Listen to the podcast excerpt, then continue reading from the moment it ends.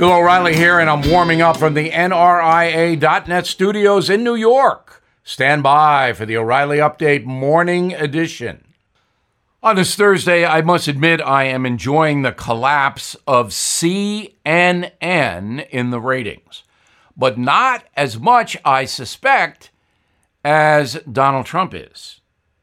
Now, all three cable news operations are down big since Donald Trump left the Oval Office, but CNN has declined the most. It is hard to hate a ghost.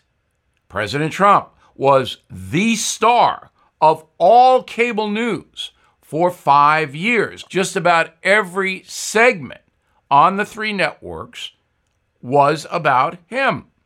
But now, very little to see there. Trump's gone and they don't know what to talk about. So, viewers are gone. CNN is down about 60% since Joe Biden took office. That is catastrophic. Its morning program, which is usually a big generator of revenue for all networks and cable operations, the morning program on CNN is evaporating less than 100,000 people, 25 to 54, watched it yesterday. That's like having nothing on the air.